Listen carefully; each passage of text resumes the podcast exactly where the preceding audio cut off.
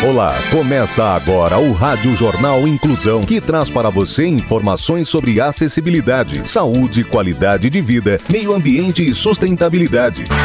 O objetivo é estimular a inclusão social e digital, divulgando matérias atualizadas sobre produtos e serviços que contribuem para a vida de pessoas com deficiência, mobilidade reduzida e da terceira idade. Jornal Inclusão.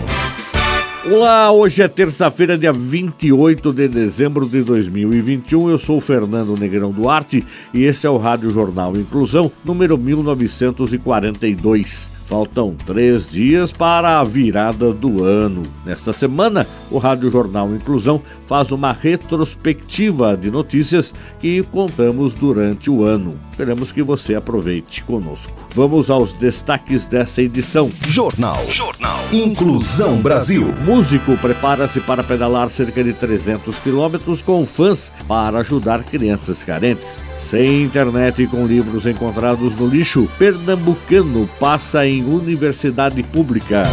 Mobilidade. Barcelona dá transporte gratuito para quem deixa de usar carro. A repórter Bárbara Bruno nos conta um pouco mais dessa história que aconteceu no mês de outubro. A busca por meio de transportes mais eficientes e sustentáveis nos centros urbanos vem ganhando espaço em várias cidades do mundo. Com a pandemia, os benefícios da bicicleta se comprovaram e muitos municípios que têm investido em ciclovias e incentivos para que as pessoas continuem pedalando continuaram mesmo com o fim das restrições impostas pela Covid-19.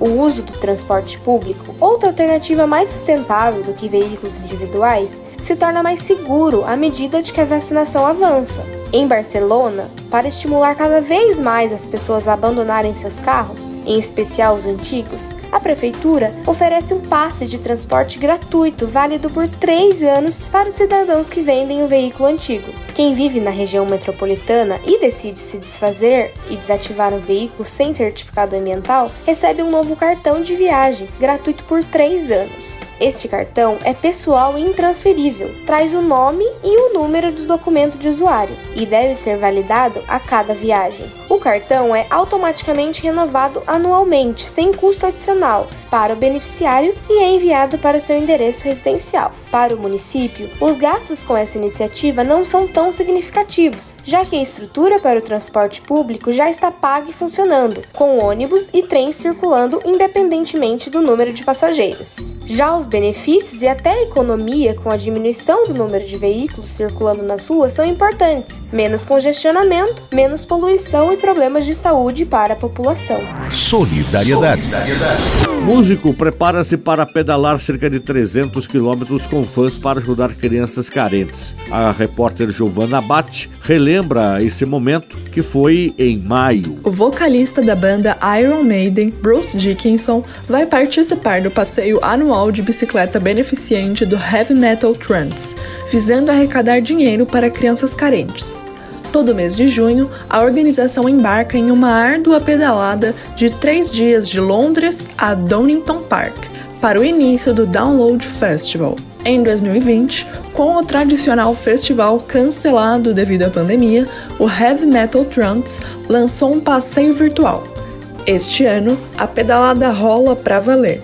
No total, Bruce e todos os outros participantes vão percorrer uma distância de 281 quilômetros. Sem shows agendados, não há razão para não participar. Peço a todos os fãs, as bandas e as pessoas para que se juntem a mim. Cada centavo conta e vocês vão ajudar a fazer a diferença, disse o músico em um vídeo de divulgação. Fundado pelo empresário do Iron Maiden, Rod Smallwood e pelo jornalista Alexander Milas, o Heavy Metal Trance faz parte da Trance Foundation, entidade que arrecadou mais de 4 milhões de libras para instituições de caridade infantis nos últimos 10 anos. Dica de filme e dica de audiolivro.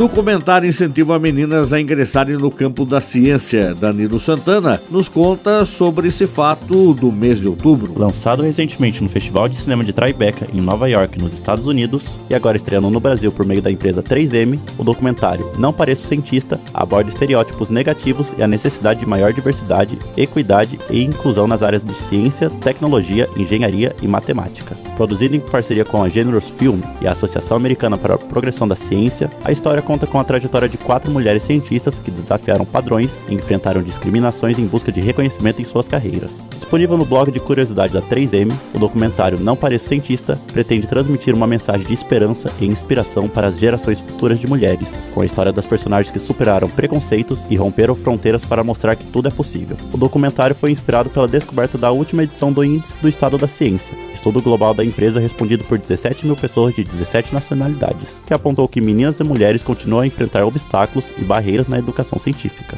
O levantamento revelou que 59% das pessoas acreditam que mulheres são mais desencorajadas a buscarem educação científica do que homens, e 87% concordam que é necessário fazer mais para incentivar e manter meninas engajadas. Ao destacar essas quatro profissionais, o filme mostra que mulheres estão quebrando paradigmas dentro de suas áreas e inspirando a futura geração de meninas a se tornarem cientistas e embaixadoras do tema. Saúde. Falta de cobertura verde em São Paulo aumenta casos de ansiedade, diz estudo. A repórter Bianca Amazon é quem relembra também essa matéria. Pesquisadores da Faculdade de Medicina da USP avaliaram como o ambiente urbano e a infraestrutura verde da cidade se relaciona com a presença de ansiedade e depressão na população.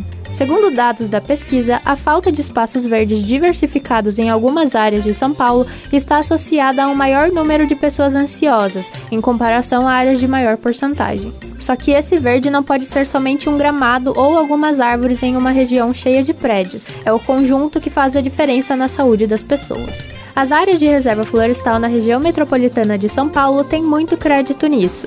Um exemplo é a Serra da Cantareira, ao norte da cidade de São Paulo, que possui uma cobertura vegetal de mata atlântica. Segundo o estudo, pessoas que estão nessas áreas, geralmente mais afastadas dos centros da cidade, manifestam menos ansiedade. No entanto, São Paulo caminha na direção contrária às recomendações dos cientistas. Tiana Moreira, engenheira agrônoma e pesquisadora do Departamento de Patologia da USP, explica que a presença de parques, florestas, praças, hortas comunitárias e outras formas de paisagens naturais nas cidades tem um impacto direto na saúde mental, mas também tem desdobramentos indiretos que, sem o verde, a temperatura do seu entorno aumenta. A ocorrência de enchentes também aumentam, aparecem outros problemas e as pessoas ficam mais estressadas. História de superação. Sem internet com livros encontrados no lixo, pernambucano passa em universidade pública. Quem conta essa história é a repórter Yasmin Oliveira num fato de maio deste ano. Quais são as barreiras e limites para estudar? Para Davi Eduardo Ferreira de Brito, de 20 anos, poucas coisas podem ficar entre ele e o seu sonho de ser professor. O jovem de Recife conseguiu passar para o curso da Universidade Federal de Pernambuco, mesmo sem ter internet em casa e com o auxílio de livros encontrados no lixo. Essa vitória não é só de Davi, mas de toda a sua família, que vê o menino a ser o primeiro a ingressar em uma universidade pública. Porém, o jovem pernambucano ainda não está satisfeito. A vaga vaga que ele conseguiu no curso de Geografia da UFPE